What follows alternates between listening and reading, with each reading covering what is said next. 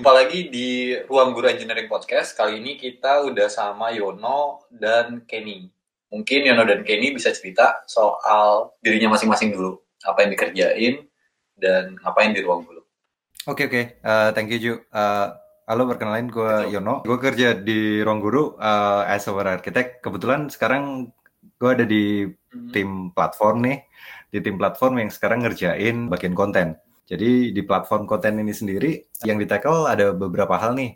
Pertama, gimana kita bisa ngedeliver video dari RAW yang diproduksi sama tim production ke format yang bisa dikonsum sama user di device mereka gitu. Jadi basically kita ngerjain kayak end-to-end pipeline dari video itu selesai dikerjain sama tim production sampai ke user gitu sih. User. Yep. Kalau Kenny, Kenny sendiri mungkin Kenny bisa cerita tentang yang dikerjain di ruang guru. Kalau saya uh, gabung di ruang guru sebagai backend engineer, project sebelumnya live quiz. Oke, jadi Kenny itu dulu ngerjain live quiz sama Om Yono ya. Jadi Om Yono itu kepanjangan sebenarnya namanya. jadi makanya disingkat jadi Yono. Jadi sekarang ini kita bakal ngebahas satu hal yang menarik dan mungkin ditanya teman-teman juga internal adalah soal content delivery. Gimana sebenarnya video kita itu bisa di-deliver langsung ke user dari awal sampai akhir. Itu yang pengen ditanyain juga nih. Pertanyaannya adalah gimana video itu bisa di-deliver dari awal sampai akhir. Mungkin bisa cerita prosesnya sendiri. Oke, okay, prosesnya uh, jadi gini. Yang aku tahu mungkin sebatas dari sisi um, hasil yang diproduksi sama tim production itu bentuknya seperti apa gitu kan. Jadi sebelum video itu diproses, di maksudnya kayak sebelum video itu di, dikirimkan ke, ke ke user, kita butuh melakukan beberapa hal nih. Jadi kayak mungkin dari proses awalnya dulu ya. Dari jadi tim production akan produce okay. sebuah video dengan format tertentu gitu katakanlah sebuah video hmm. raw dengan format say FYI gitu.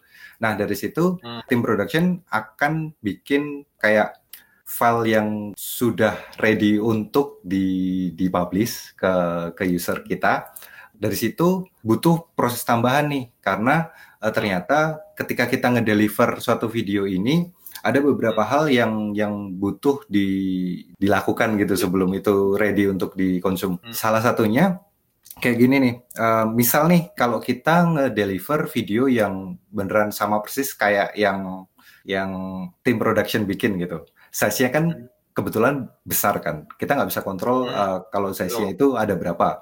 Kemudian ada constraint juga dari sisi user, dia cuma punya bandwidth sekian nih dengan kecepatan sekian nih. yang yang bisa jadi nggak stabil juga gitu. Hmm. Nah, gimana caranya biar video ini bisa di, dikonsum, dinikmati oleh user yang ada. Nah, hmm. ada beberapa teknologi kayak yang possible kita pakai untuk hmm. deliver ini ke ke user. Hmm. Nah, salah satunya itu adalah teknologi yang namanya HTTP streaming. Okay. Nah, kita bisa uh, ngedeliver file video ini ke user melalui HTTP protokol gitu. Okay. Jadi, nah misal uh, filenya gedenya katakanlah 100 mega untuk 15 menit video gitu. Kan okay. sayang banget, lumayan kan. User hmm. jadi harus ngedownload itu kalau kita mau bikin apa ya experience yang oke okay buat user, kita butuh bikin supaya uh, ketika diklik tombol play kayak di YouTube gitu, kita kita akan langsung ngeplay videonya gitu kan. Itu yang ingin kita achieve kan kayak gimana caranya biar video yang 100 megabyte itu bisa langsung dikonsum dengan cepat gitu. Hmm. Nah, teknologinya HTTP live HTTP streaming ini hmm. ini kita butuh melakukan sesuatu nih, satu proses yang namanya transcoding. Jadi okay proses transcoding ini sebenarnya melakukan beberapa hal. Kalau kalau di wiki sih transcoding ini proses ngerubah satu format video ke format lain. Jadi katakanlah kita mau ngerubah uh, video AVI yang tadi ke format yang bisa dikonsum sama hampir semua device yang ada, katakanlah before gitu. Hmm. Nah, itu okay. butuh namanya melakukan transcoding. Proses transcoding itu sendiri itu kita bisa bisa ngurangin file yang yang harusnya nanti di dikonsum sama user itu jadi lebih kecil sih. Hmm. Kita bisa ngelakuin kompresi juga di situ. Jadi jadi dari kompresi itu kita bikin video AVI yang tadinya besar itu dirubah jadi ke lebih kecil. Kemudian ada satu proses lagi di mana kita da- dari dari teknologi yang namanya HTTP streaming ini kita bakalan ngemotong video itu jadi multiple chunk. Multiple chunk ini yang nanti akan ditransfer through HTTP protokol. Sih. Jadi dengan dengan tadi kompresi yang tadi yang tadinya sangat Mhm. besar terus dibuat jadi Mhm. lebih kecil, kedua dibikin chunk, jadinya delivery-nya jadi lebih cepat gitu ke user ya. Bisa Yep. memastikan kalau user klik dan akhirnya bisa langsung muncul. Yap, karena ketika user ngeklik yang yang sebenarnya terjadi di belakang adalah dia ha- hanya ngambil chunk pertamanya eh, saja untuk nampilin video detik itu gitu katakanlah. Untuk detik pertama katakanlah dia hanya butuh ngambil satu chunk aja dan begitu seterusnya. Dan dari sisi playernya juga ada teknologi buffering di mana chunk itu sebenarnya di belakang kan di buffer gitu. Jadi kalau ternyata internet speed dari user itu cepat, dia bisa ngerasa eh, experience untuk nonton itu akan akan lebih oke gitu. Oke. Nah. Setelah proses transcoding sendiri tuh, kan tadi kita udah dapat Mhm. video dari apa dari production lumayan besar, terus dibuat Mhm. kecil, terus di chunking. Habis itu untuk bisa sampai ke user apa yang bakal dilakukan sama? Untuk sampai ke user, eh, kita akan jadi gini, proses transcoding ini hanya proses yang sekali dilakukan untuk satu video. Jadi ketika kita dapat videonya, sebenarnya proses transcoding itu akan ngeproses videonya, pecah itu jadi multiple chunk, and then eh, katakanlah kita melakukan resize juga di situ, dan lalu akan menyimpan itu ke sebuah storage. Nah, storage ini yang nantinya akan dikonsum langsung sama user ketika dia ngeplay suatu video. Nah, uh, Hmm. proses proses proses dari storage sampai ke user itu yang kita namakan uh, delivering process gitu. Dan kita Ah, itu. biasanya pakai pakai teknologi yang namanya CDN.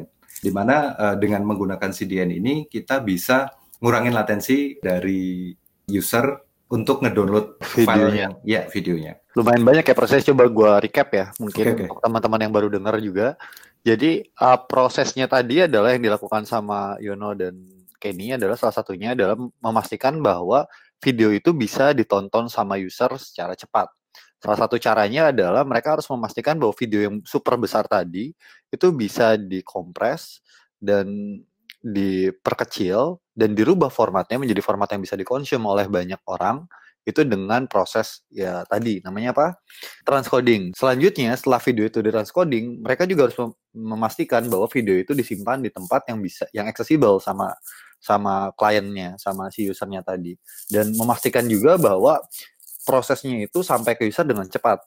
Lagi-lagi itu adalah proses delivering. Nah, eh, dari sekian banyak dari sekian proses yang panjang itu menurut lo apa yang menarik untuk diceritakan Yon? Kayak ada proses apa di antara sekian banyak proses itu yang beneran kayak oh ini ternyata poin ini sangat menarik di proses delivery ini. Hmm, Oke, kita kan menghandle user dengan kecepatan uh, internet yang berbeda-beda tuh. ya Betul. kan? Nah, Hmm. bandwidth ini sebenarnya bisa kita pakai untuk untuk optimize katakanlah quality dari suatu video. Hmm. Gimana caranya biar user yang punya bandwidth yang lumayan besar itu bisa Hmm. dapat quality video yang at least Betul. lebih bagus lah daripada uh, user yang punya bandwidth kecil. Betul. Dari proses transcoding ini sebenarnya kita bisa membuat uh, multiple representation dari satu video yang ada. Oke. Jadi kita bisa melakukan scaling, kita bisa produce beberapa jenis resolusi Hmm. dari satu proses transcoding ini. Jadi Oh. katakanlah satu video ini yang menentukan besarnya video kan jumlah bit yang sebenarnya di Di consume. iya dikonsum dalam Hmm. waktu satu detik itu kan. Betul. Istilahnya bitrate. Nah, ketika kita bisa bikin suatu video dengan bitrate yang kecil, otomatis user hanya butuh bandwidth yang kecil juga untuk nge, nge, nge- Ngedownload. Hmm. ngedownload itu dengan experience yang bagus gitu katakan. Betul. Hmm. Experience di sini eh, dalam arti eh, kecepatan ya. Jadi Betul. ketika klik play dia akan cepat bisa ngeload semua videonya dan bisa bisa ngelihat itu langsung. Nah, cuman ada konsekuensinya nih ketika kita Hmm. ngurangin bitrate karena kompresinya jadi lebih agresif, Hmm. kualitas dari videonya itu juga bisa berkurang. Oh, I see. Kayak 3GP ya? Iya, Oke. jadi karena videonya kecil, kualitasnya akan berkurang nih. Nah, gimana caranya kita bisa nemukan value yang pas di mana bitrate-nya tetap bisa oh. masuk Diterima. akal, Hmm. diterima untuk user dengan uh, kualitas Hmm. internet yang ada di Indonesia Hmm. sama dengan kualitas yang masih perceivable yang masih bisa dilihat dengan baik gitu sih. Betul. Itu selama untuk ngecek kayak tadi resolusi dan segala macamnya itu gimana tuh? Trial and error atau ada user group sendiri yang khusus untuk ngecekin kayak oh ini masih allows nggak? Ini masih allows nggak? Atau atau sebenarnya idenya itu datang dari mana ya? Maksudnya ada ada tiga resolusi kan yang kalau nggak salah yang kita support kan? Yep, yep. Hmm. Nah, kita sebenarnya untuk saat ini ada beberapa cara nih untuk untuk Hmm. dapetin bitrate yang optimal gitu. Hmm. Yang pertama beneran dari cara nyoba, nyobain satu-satu gitu. Jadi Hmm. kita punya punya jadi sebenarnya tiap tiap video konten provider yang ada kayak Hmm. YouTube, kayak Vimeo kayak gitu ya? iya Vimeo itu mereka ngeluarin standar gitu. Jadi Oh. em, mereka ngeluarin standar kayak kalau resolusinya sekian, bitrate-nya sekian.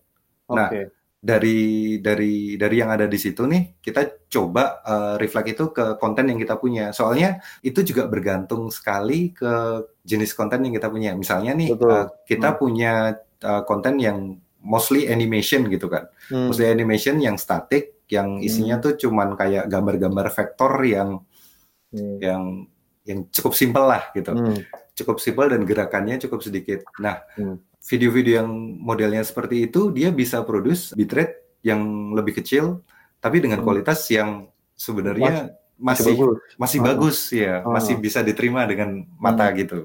Hmm. Nah, dari situ kita coba kayak beneran nyobain gitu sih per konten Hmm. tapi yang kita punya terus uh, kira-kira bitrate yang optimal untuk Hmm. itu yang seperti apa ya gitu sih. Oh ya, kan beberapa hal yang juga sempat gue dengar adalah bahwa kita juga kan kita menggunakan third party untuk melakukan transcoding tadi kan. Yap. Terus belakangan ini juga kita mulai akhirnya nge-develop tools kita sendiri. Mungkin bisa ceritain dari problemnya dulu, mungkin apa yang di-solve dulu mungkin dengan menggunakan third party, terus apa problemnya dan kemudian kenapa buat tooling lagi. Pertama nih, kita punya dua jenis konten yang di-deliver di Ruang Guru. Yang pertama itu konten yang tipenya live streaming. Hmm. Yang kedua adalah yang tipenya video on demand. Nah, apa bedanya nih? Bedanya, bedanya ketika kita ngedeliver konten live streaming, konten itu diproduksi saat itu juga dan dideliver saat itu juga. Jadi proses eh, ngerekam, proses transcoding dan proses deliver itu dilakukan di saat Hmm. yang hampir bersamaan lah, simultaneously gitulah. Jadi Oke. jadi maksudnya kamu ngerekam video, lalu pada saat itu juga Hmm. kamu harus nge-transcode dan pada saat itu juga kamu harus deliver itu ke ke, ke user gitu. Betul. Nah Ah, itu itu live streaming. Kalau video on demand prosesnya beda lagi. Prosesnya Hmm. adalah dari raw video yang ada tadi itu kamu kamu transcode, terus dari Hmm. proses transcoding itu kamu akan ngasilin suatu file yang nantinya bisa di dikonsum sama user. Jadi user itu bisa melihat hasilnya ketika proses transcodingnya sudah selesai. Oke. Beda dengan live streaming di mana Ya, eh, yang harus ketik- gitu. ya. Iya, ketika ketika proses transcoding itu masih berjalan, user udah bisa lihat kontennya gitu. Oh, I see. Nah, Itu- Yang Hmm. Iya. Itu kayak mungkin nanti kayak ini bisa cerita banyak soal live streaming. Tapi kita balik lagi ke pertanyaan sebelumnya soal apa teknologi yang digunakan sendiri kayak dari third party dan segala macam itu. oke, Hmm. jadi untuk yang third party ini kita sebelumnya kita pakai semuanya nih. Kita pakai live streaming dan VOD ini kita pakai jasa Hmm. third party untuk untuk melakukan transcoding Hmm. untuk dua dua dua tipe konten itu. Hmm. Nah, Hmm. Sekarang kita mau coba nih karena karena gini ya. Aku sendiri baru masuk di field ini tuh baru berapa bulan ya? Dua tiga bulan gitu. Jadi kayak akan sangat overwhelm kalau kalau kalau semua hal ini langsung di replace Hmm. dalam satu waktu gitu kan. Nah kita Hmm. ngelihat nih proses live streaming ini ternyata Hmm. terlihat lebih simpel gitu. Kelihatan Oke. lebih simpel, lebih mudah untuk untuk cari tahu kayak gimana caranya sih sebenarnya untuk bisa Oh. ngedeliver itu gitu kan. Nah, Ah. Uh, makanya kita coba nih ngelihat oh iya selain itu ada masalah juga di third party. Ketika kita pakai live streaming di third party ini, latensi yang diintroduce itu cukup besar. Jadi Oh. ada sekitar 20 sampai 30 second uh, Hmm, lumayan ya. latensi dari dari Gede video itu ya. direkam Hmm. sampai iya sampai sampai itu ke user. Nah, padahal kan kita mau mau mau bikin ini supaya experience-nya Hmm. sebagus mungkin untuk user gitu kan. Nah, gimana caranya Hmm. biar bisa tackle itu? Hmm. Dan menurut kita itu agak sulit kalau dilakukan Hmm. pakai third party gitu. Kita nggak punya kontrol apa-apa Kontrol. tentang tentang tentang teknologi yang dipakai dipakai sama terpati sama proses ada proses apa aja sih yang bisa dioptimas di situ gitu kan. Oh, I see. Karena emang pengen oh ya tadi problemnya itu adalah latensinya cukup besar. Kedua yep. juga ngelihat bahwa ini kayaknya prosesnya simple enough terus akhirnya kita ya udah coba buat aja gitu. Iya, benar. Hmm. Jadi uh, karena hmm. karena terlihat hmm. simple enough, terus kita coba nih kolek satu-satu nih ada apa hmm. aja sih di dalamnya gitu kan. Hmm. Nah, ternyata untuk teknologi yang dipakai sendiri ternyata itu sebenarnya udah udah udah ada di market gitu. Jadi hmm. misalnya nih, gimana caranya kita bisa ingest video dari kamera hmm. ke biar bisa dikonsum sama uh, server gitu. Oke. Okay. Biar bisa dikonsum sama service kita. Ternyata ada teknologi yang cukup lama yang namanya RTMP dan, dan RTMP server ini hmm. gampang banget untuk di, di setup sih. Kita tinggal bikin satu hmm. Nginx server, terus kita install RTMP modul di dalamnya, udah sih jalan sih. Jadi okay. itu satu ya kan. Itu itu untuk cara ingestionnya, cara ingestion hmm. dari kamera ke hmm. server kita. Nah kemudian hmm. uh, hasilnya ini mau kita apain nih? Hmm. Kalau hmm, pada kasus kita kita stream langsung ke user kan? Yap, kita stream hmm. langsung ke user. Nah, uh, untuk stream langsung ke user uh, ada ada teknologi apa aja nih? Nah, yang pertama okay. kita sebenarnya bisa pakai RTMP juga untuk lakuin hmm. itu gitu. Jadi hmm. kita bisa aja bikin satu satu RTMP klien di tiap user yang ada untuk konsum itu. Cuman hmm. masalahnya adalah teknologi RTMP ini kayak kurang scalable gitu kayak kayak untuk oh, iya. untuk untuk banyak user ngelakuin streaming ke satu RTMP server yang sama itu butuh resource yang cukup lumayan Betul. gitu hmm. untuk ngelakuin itu. Nah, karena itu kita coba lagi pakai teknologi yang lain sih kayak uh, HTTP HTTP streaming yang tadi itu hmm. ada dua major teknologi yang diadop sama dua player besar di, di device. Hmm. Yang pertama itu adalah teknologi yang namanya MPEG Dash. MPEG Dash itu yang diadop okay. sama uh, hampir semua device sama le lebih condong ke device-nya Android. Sama satunya hmm. lagi yang di develop sama Apple itu namanya HLS. Hmm. HTTP Live Streaming. Hmm. Jadi uh, karena karena dari sisi uh, device sendiri constraint-nya udah udah kayak gitu gitu kan. Jadi mau hmm, nggak hmm, mau kita ya. kita harus produce dua hal ini untuk support semua user yang ada gitu kan. No. Nah, gimana caranya biar ketika proses transcoding ini kita nge-ingest video dari kamera dan uh. proses itu jadi format yang bisa dikonsum uh, sama user Android dan juga user iOS. Which is dari situ kita butuh nge-transcode itu jadi dua format gitu sih. Oke, tadi akhirnya dari third party kita move dan bikin tooling sendiri untuk bisa melakukan hal itu semua, betul? Yep. Kira-kira benefit selanjutnya adalah mungkin nggak?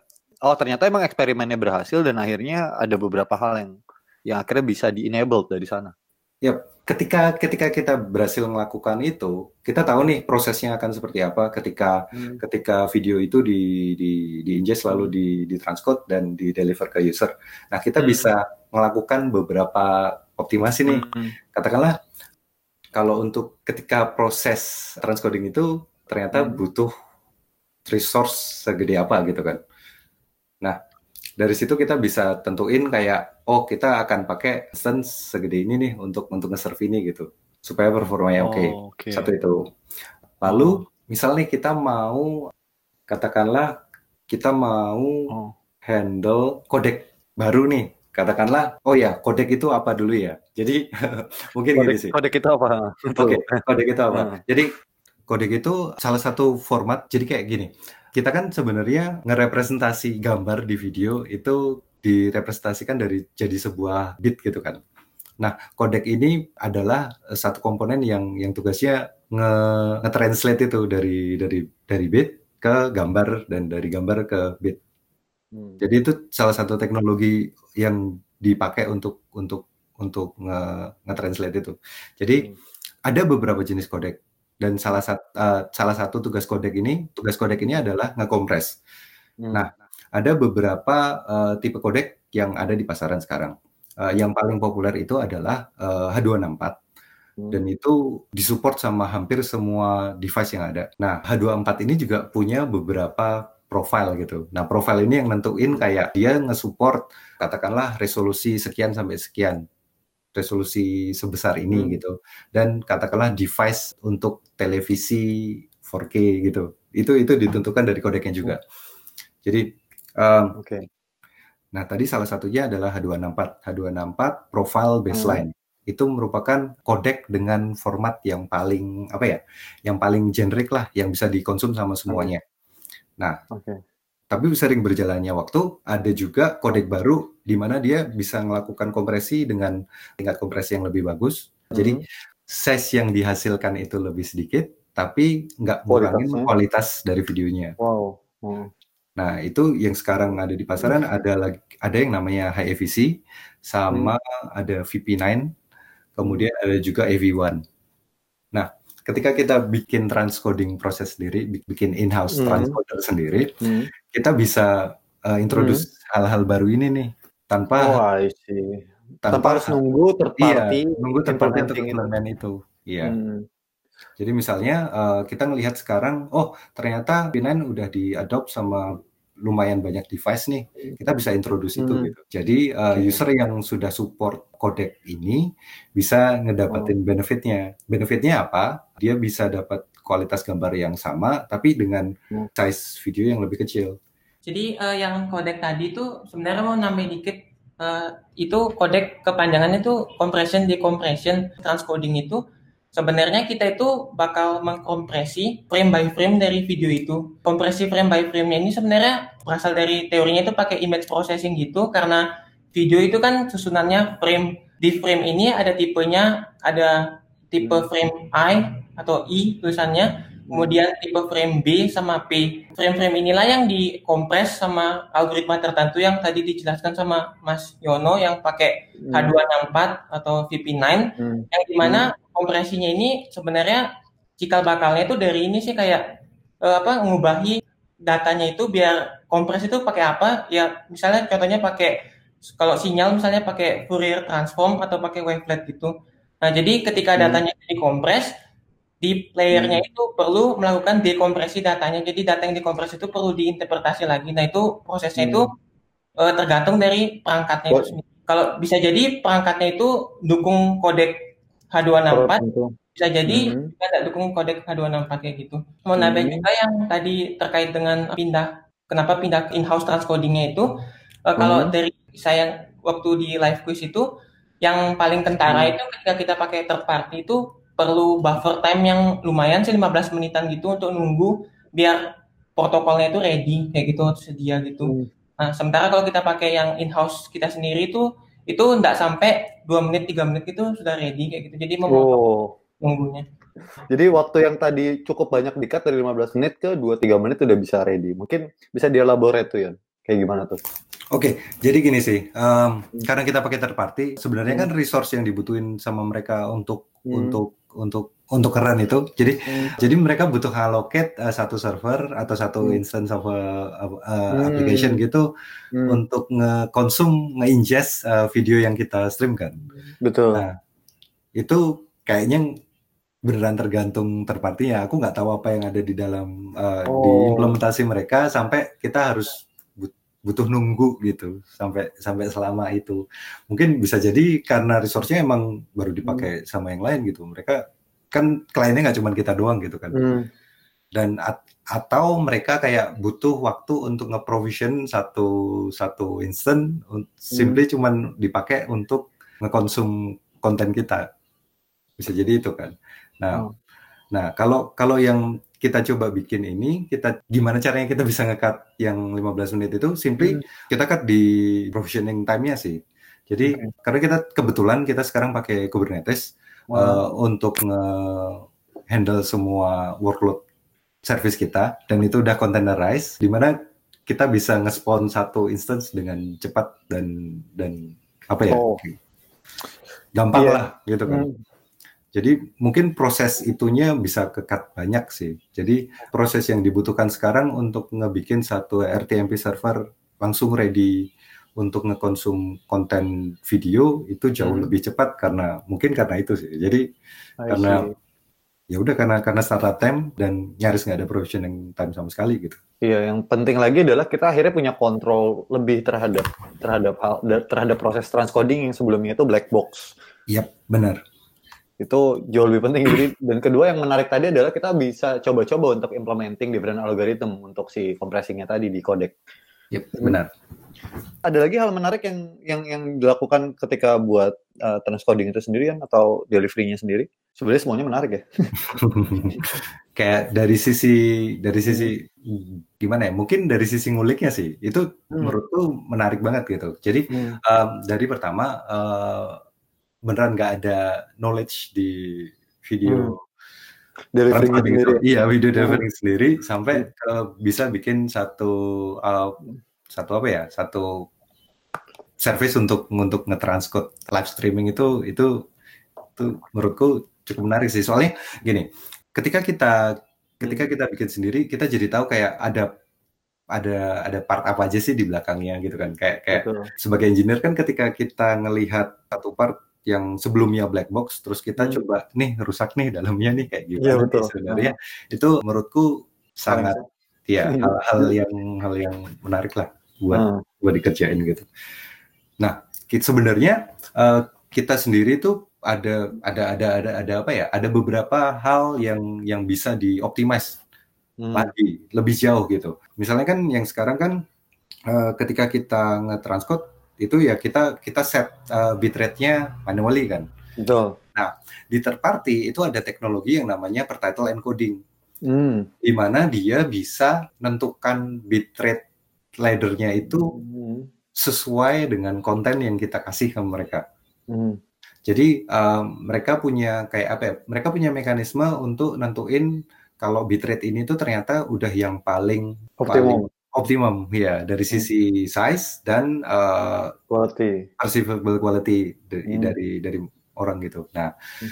itu menarik sih. Jadi ada beberapa cara yang bisa dilakukan untuk untuk achieve ini gitu. Hmm. Jadi kemarin baca-baca gitu, kita bisa pakai PSNR namanya. PSNR itu adalah gimana kita bisa compare satu hasil transcode dengan source aslinya, dan nanti akan ada scoring yang nentuin apakah itu bagus atau enggak. PSNR ini peak to signal noise ratio kalau nggak salah. Oh. Jadi dia akan compare nilai, ya jadi kayak kayak seberapa banyak sih noise-nya dari dari Hmm. source file sama hasil yang ditranscode. Nah, Oh. kalau kita bisa calculate score itu tuh, kita bisa aja kayak bikin satu apa ya, satu satu transcoding proses di mana kita akan coba sampling gitu terus nentuin karena kita sekarang punya kontrol di transcoding service-nya sendiri kan. Kita bisa scale Ah. itu jadi banyak instance katakanlah. Oh. Dan dari situ kita bisa tentuin kayak, oh cari tahu ya sampai nilai PSNR-nya sekian gitu. Kalau sekian berarti ini udah paling optimal gitu dan ini bisa kita pakai untuk Oh. nge- sebagai apa ya? Sebagai Baseline untuk video iya baseline untuk untuk video selanjutnya gitu. Oh, see. Atau malah bahkan gue nggak tahu sih ini ide aja kali ya. Atau bahkan mungkin setiap video karena kualitasnya bisa beda, itu bisa bisa ditentukan individual video tadi ya. Yap. Nah, itu itu yang dilakukan sama third party-nya. Jadi Hmm. kan sesuai namanya tuh per title encoding. Hmm. Jadi bitrate-nya itu ditentukan sesuai dengan konten videonya. Wow, cool. Itu next yang bakal dilakukan sama teman-teman di content delivery sendiri. Yap.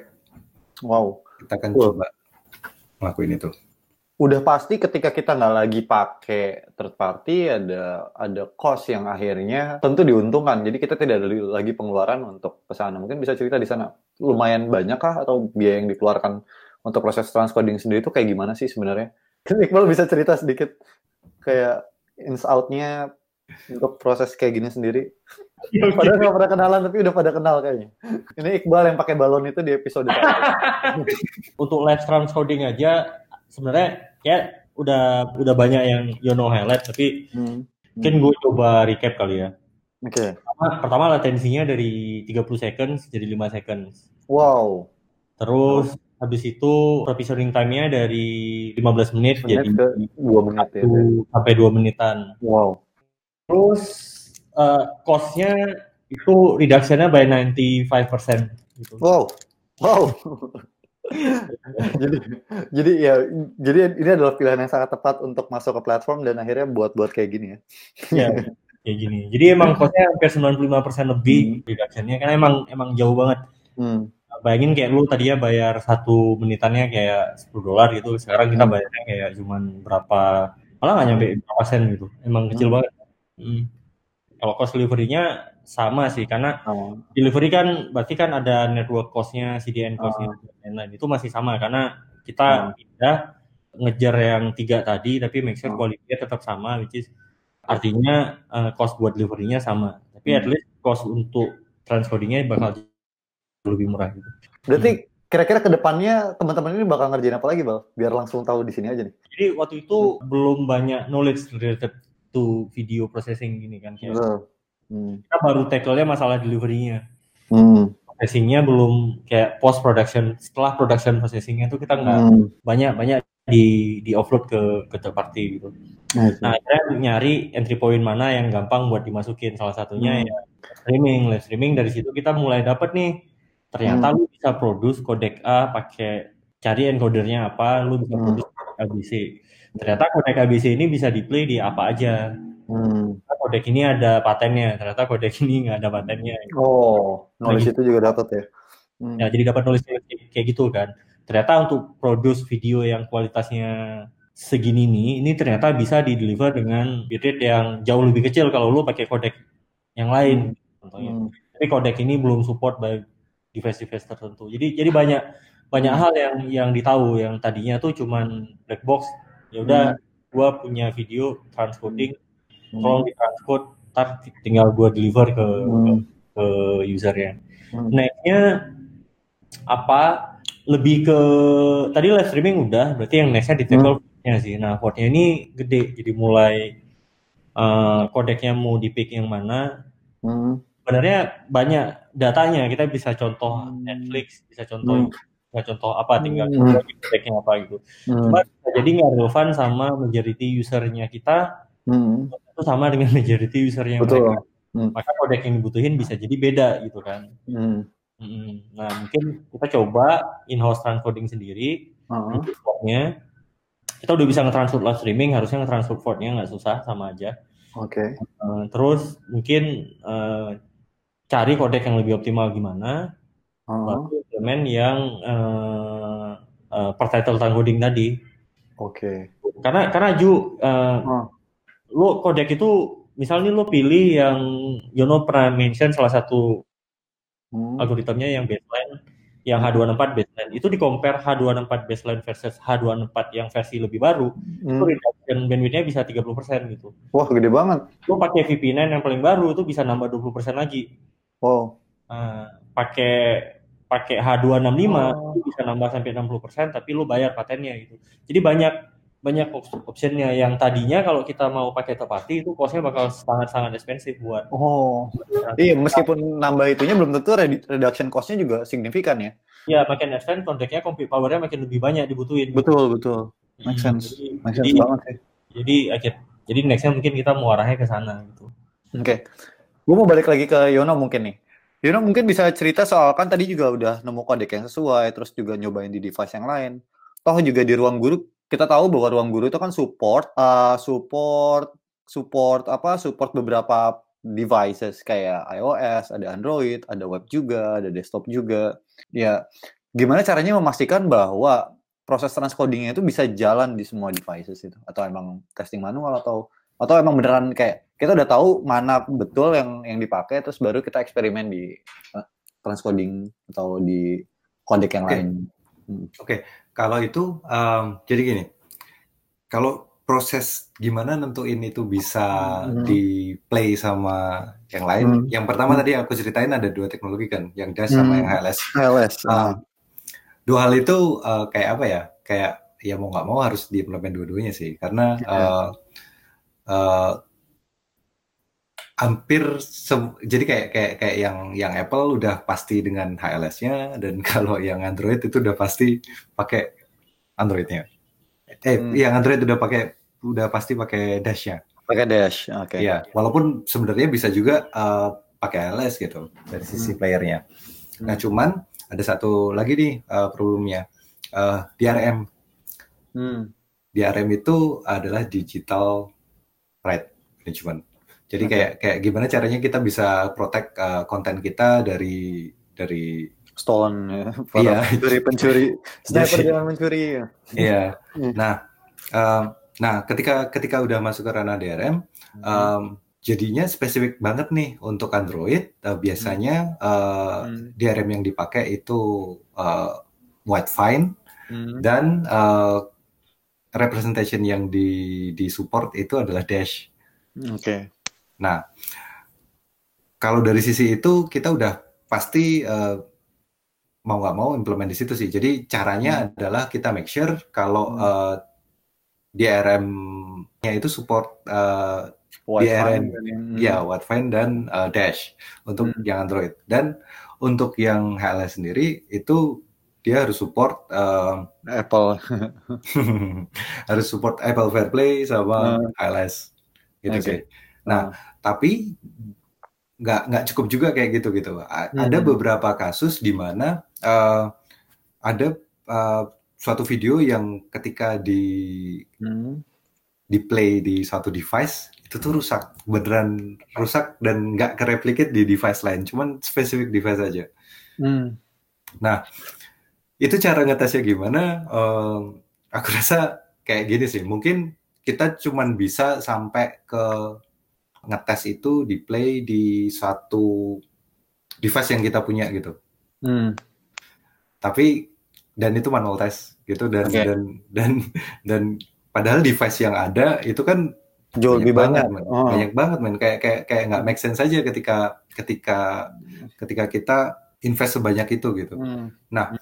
untuk nge-tackle itu mungkin cara yang paling murah adalah kita bikin supaya usernya bisa report itu sih jadi Hmm. kayak kalau ternyata uh, ada ada konten yang rusak ada konten yang Hmm.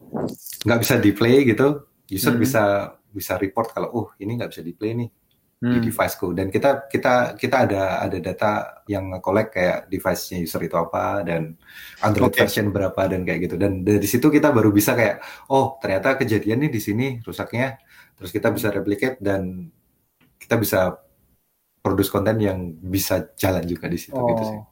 Tapi biasanya kalau emang ternyata akhirnya ada yang rusak, yang dilakukan adalah mengulang proses transcodingnya. Oh iya, Eh, jadi gini, eh, tergantung nih eh, rusaknya Hmm. karena apa nih. Jadi eh, Oh. bisa jadi karena waktu eh, transcodingnya ada Hmm. ada apa ya, ada profile yang ternyata nggak nggak disupport sama device itu gitu. Ya mau Hmm. nggak mau kita harus kayak make sure eh, kalau profile yang dipakai, kodek yang dipakai itu disupport sama device-nya gitu sih. Hmm. Wah, untuk yang lain juga bisa ngecek debugging ke yang lain, bisa jadi delivery-nya dan segala macamnya. Tapi umumnya kalau emang ternyata masalahnya sampai ke transcoding ya, ya berarti itu profile itu yang harus diisi dan ditranscode ulang nih. Yap, yap.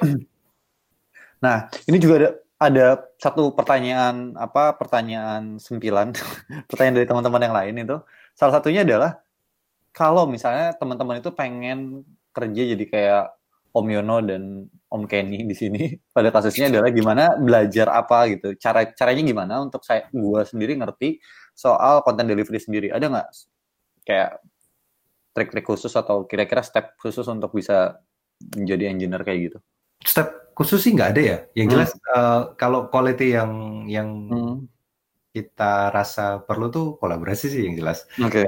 Gimana collaborate eh, dengan dengan user yang lain gitu? Kan kan gini nih konten tuh nggak nggak nggak sekedar apa ya Hmm. nggak sekedar satu service aja yang yang Hmm, yang berdiri sendiri gitu kan. Pasti ada interaksi ke ke yang lainnya juga. Katakanlah Hmm. eh, interaksi ke CDN interaksi ke tim productionnya juga gitu kan. Hmm, proses untuk nge-gather knowledge dan requirement di situ tuh beneran butuh kayak tektokan satu sama yang lain gitu sih.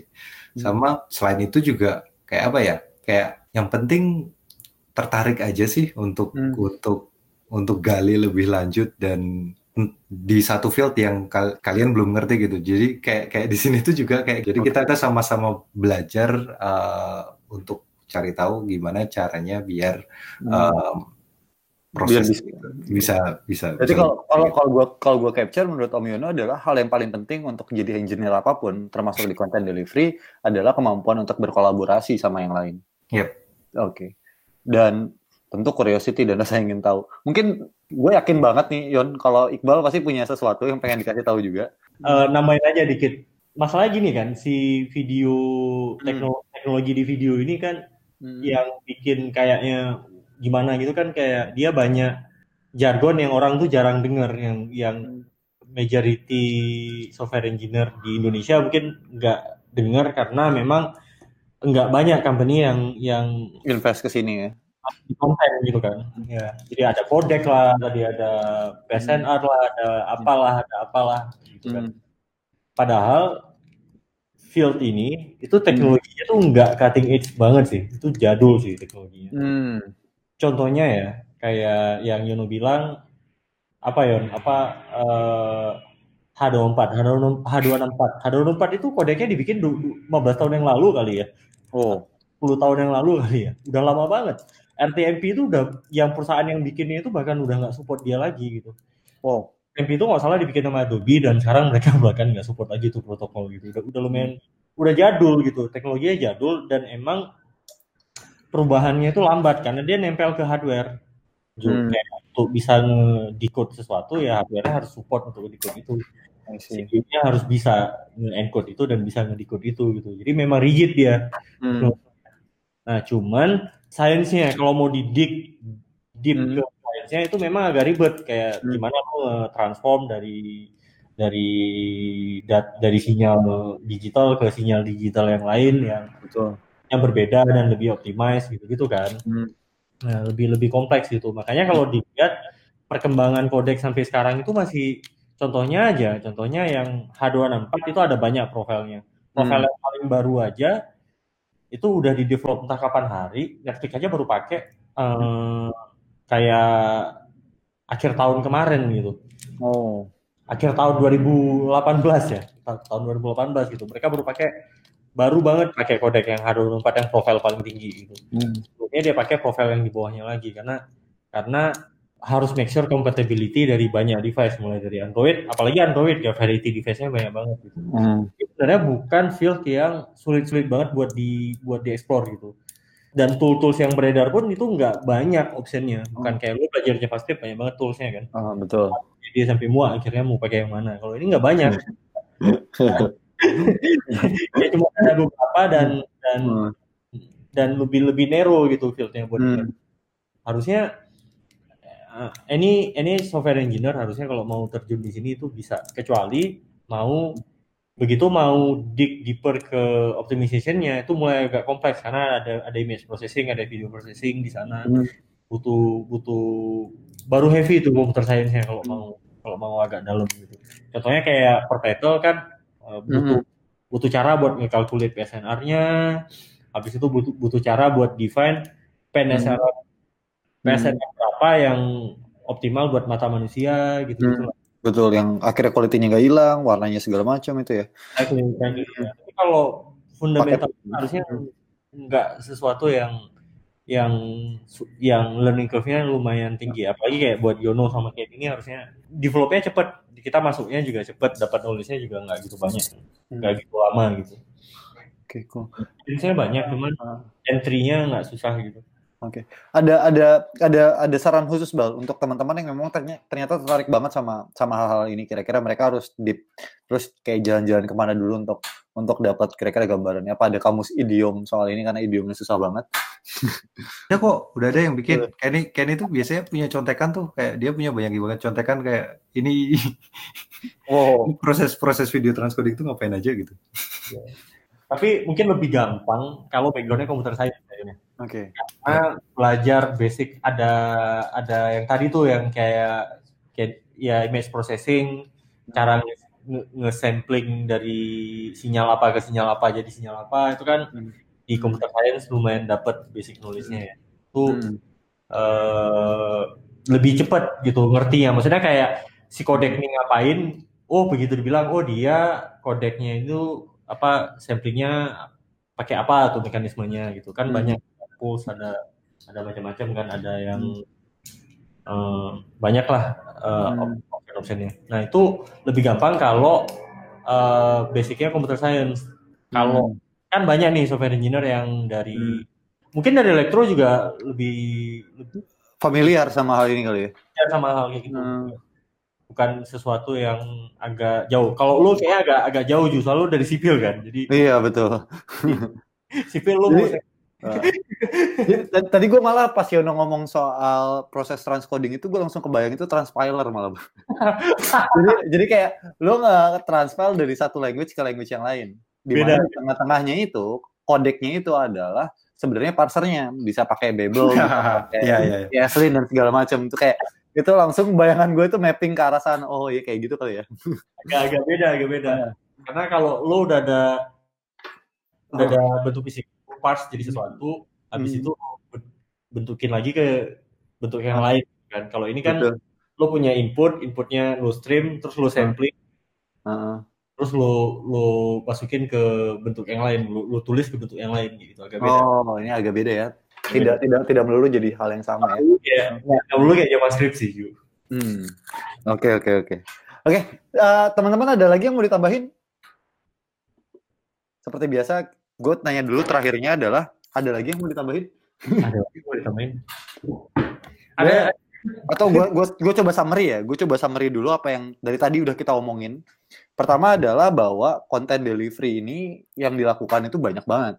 Salah satu atau kita bisa ngomong ini ada dua hal yang dilakukan secara utama adalah proses transcoding dan proses delivery. Di mana transcoding itu yang tadi Kenny dan Om Yono dan Om Iqbal jelasin adalah proses di mana kita memastikan bahwa video itu bisa sampai ke user dan usernya itu nyaman makanya dalam hal cepat waktu dia play terus buffer time-nya nggak ada terus juga kualitas videonya juga tidak berkurang signifikan tergantung sama bandwidth-nya mereka. Tapi yang jelas experience-nya tetap bagus di sana. Kedua adalah delivery tadi. Delivery tadi Om juga ngomong soal HTTP stream dan segala macam itu untuk memastikan kualitas cepat dan tidaknya itu ya Om Yono ya? Yep. Da- dan dan tadi untuk support banyak device teman-teman itu harus memastikan bahwa Dash dan iOS itu harus deliver untuk semua itu. Karena mau nggak mau Dash itu dipakai majority di dalam Android sementara iOS itu dipakai di iOS. Jadi mau nggak mau kita harus support semuanya.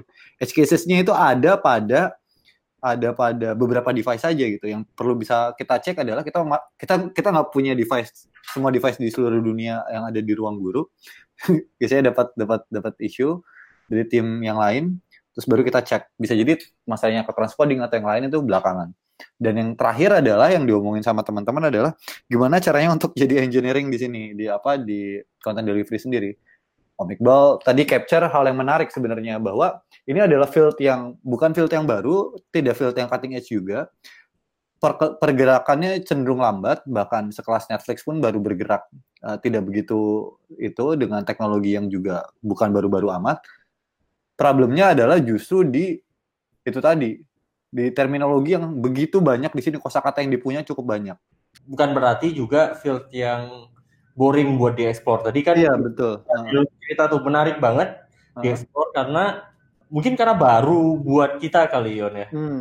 Karena Iya, baru iya. kita, terus habis itu impact-nya juga jelas gitu. Impact-nya juga enak. Misalkan gini, Ju, Hmm. lo bisa video yang kualitasnya let's say ya the bestnya tiba-tiba kita bisa nemu kodek bagus gitu yang kualitasnya uh, uh, super HD gitu Hmm. dengan bandwidth yang cuman 128 kbps itu Oh.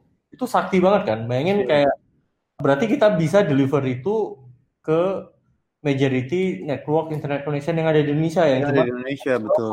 uh, 3G atau something gitu kan Hmm.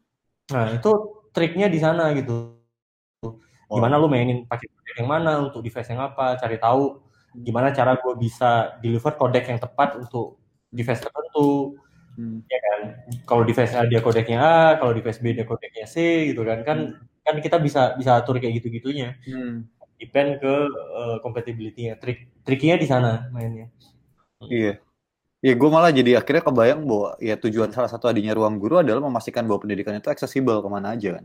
Exactly Ya deng- dengan ini kita bisa bereksperimen lebih banyak untuk memastikan bahwa video-video yang tadinya cuma bisa diakses di kota-kota dengan sinyal 4G itu beneran bisa diakses sama teman-teman lain di luar daerah yang juga punya sinyal ya bandwidth-nya nggak bagus-bagus amat.